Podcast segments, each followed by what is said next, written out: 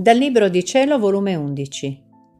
15 novembre 1916. L'anima il suo paradiso se lo forma in terra. Mi stavo lamentando con il mio dolce Gesù che non mi voleva più il bene di prima e lui tutto bontà mi ha detto, Figlia mia, non amare chi mi ama mi riesce impossibile Anzi, mi sento tirato tanto verso di lei che al più piccolo atto d'amore che mi fa, io vi rispondo con amore triplice e vi metto nel suo cuore una vena divina che le somministra scienza divina, santità e virtù divina. E quanto più l'anima mi ama, tanto più questa vena divina sorge e innaffiando tutte le potenze dell'anima si diffonde a bene delle altre creature. Questa vena l'ho messa in te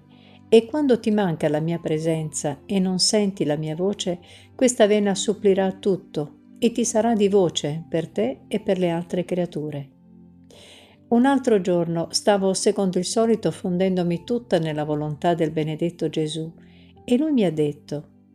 Figlia mia, quanto più ti fondi in me, tanto più io mi fondo in te,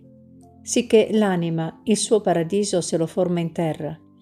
a seconda che sia riempita di pensieri santi, di affetti, di desideri, di parole, di opere, di passi santi, così va formando il suo paradiso.